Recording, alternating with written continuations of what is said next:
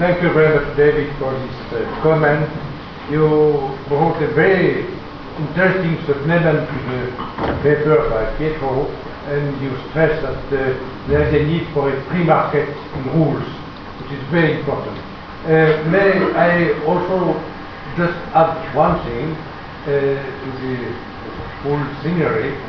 Um, if we compare the banks right now and the banks, for instance, in the 19th century, in the 19th century, the equity capital was about 60 to 80 percent of the total balance sheet, which means that there were responsible capitalists. And uh, maybe there's a problem of limited liability or not, but anyhow, there is also this aspect of the thing. And uh, the financial crisis is the outcome of several, uh, several aspects, uh, what has been stressed by Pietro uh, about uh, the introduction of moral hazard by, by regulations, by the idea that there is render of the processors and so on and so on, maybe of limited liability or no choice in liability, but also the fact that uh, we are not in a capitalist world. Uh, the, and my opinion is that uh, if we have so limited equity capital, it is because of the tax policies. So all these policies, all these regulations are responsible for the financial crisis, and uh, it uh, makes a complex situation.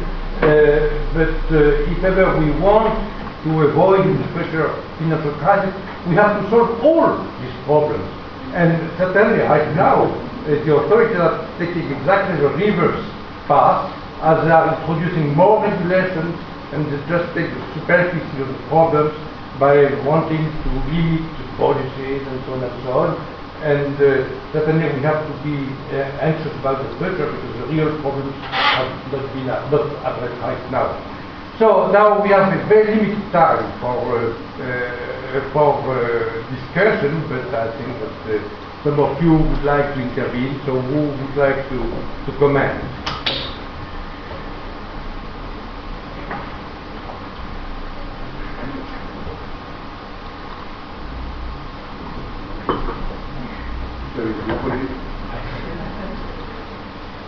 Uh,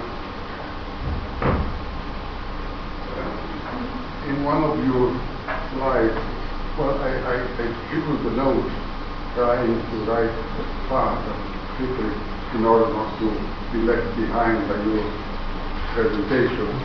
Uh, asymmetric information argues for the inexistence of such markets. In my opinion, it argues for the existence. Uh, well, I, I haven't covered it. Oh, yes. And the second question is uh, to Professor Campbell. How do you channel savings to industry? If you eliminate the limited liability, you increase the cost of risk. Therefore, it becomes more attractive to invest savings to the competitor, that is, the government debt, which has always limited liability as long as a state doesn't go bankrupt itself, which is not really what we are looking for. I mean, Okay, thanks. Who else? No? Everyone agrees with what Well- Tony said? Okay. Just a quick, just a quick one regarding, uh, I, I tried not to discuss Professor Campbell, which is the of the subject, on Mr. Mossorov's comment. Uh, I think actually uh, your premise that there is, um, there is a need by innovation is wrong. I want to use the example of the um, um, originate to distribute cases to make innovation. And the reason why it's wrong, factually, is that the problem is in subprime mortgages, and the problem there was Fannie and Freddie that subsidized credit.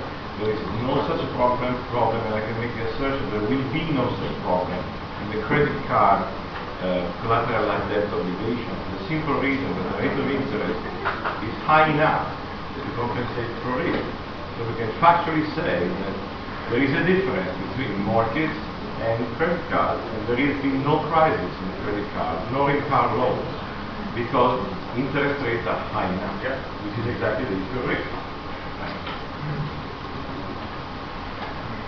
No more questions? No?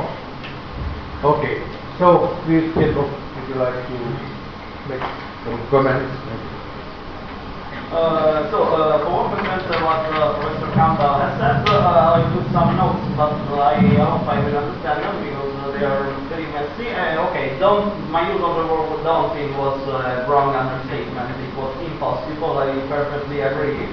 Uh, for what concerns uh, the fact that bureaucrats tend not to think about the fact that uh, probably market agents may, not, may want some risk uh, and they probably because in their habits of mind uh, they never consider other people value risk and preference or risk and so it's psychologically normal. Let's say with the important the most important part of Campbell's analysis is that the role of limited liability.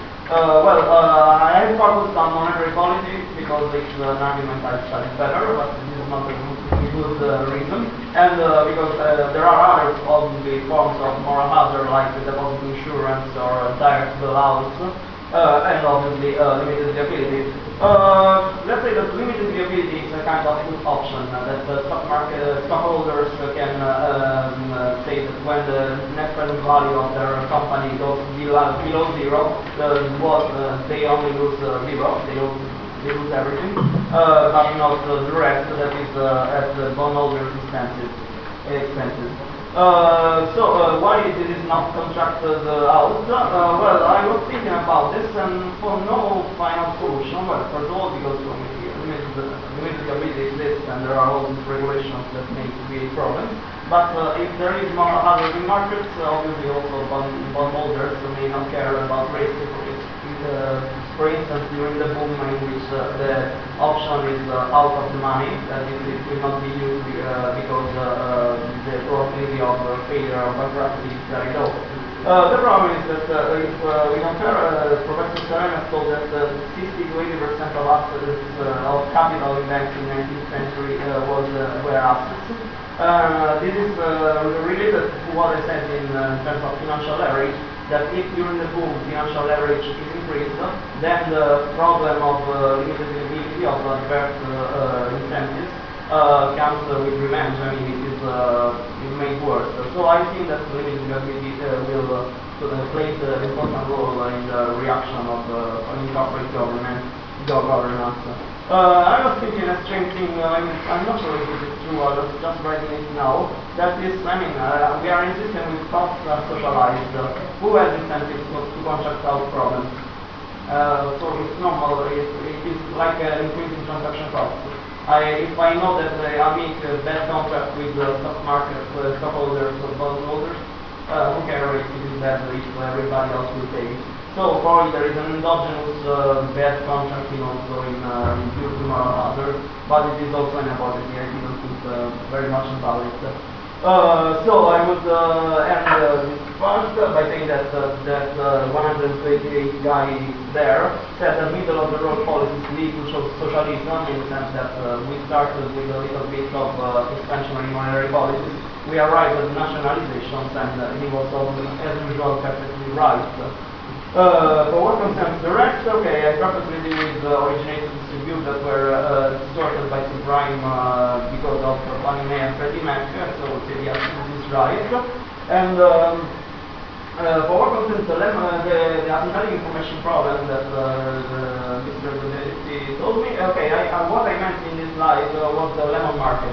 If the asymmetric information problem is not solved, then the market will disappear. The lemon market theory is a theory by uh, Akerlof that said my, that my second-hand car doesn't exist. Obviously, uh, I don't take it at face value, but uh, uh, on average, if an asymmetric information problem is not solved, the costs are increased because of this problem uh, adverse selection, and uh, so the market may disappear. So I would say, so there is um, uh, the meaning of this slide is that uh, it strange that complex and opaque instruments uh, are well traded, because uh, as a rational investor, would have probably called for a very high interest rate, or would have not buy the problem, the, the instrument at all. If everybody bought them, it because the market was extremely risky, so no one cares about this uh, problem of the lemon market probably, and it's the effect of policy moral hazard. Okay, thank you. I think we finished merely at time, we were very efficient, I thought we were more, we were efficient.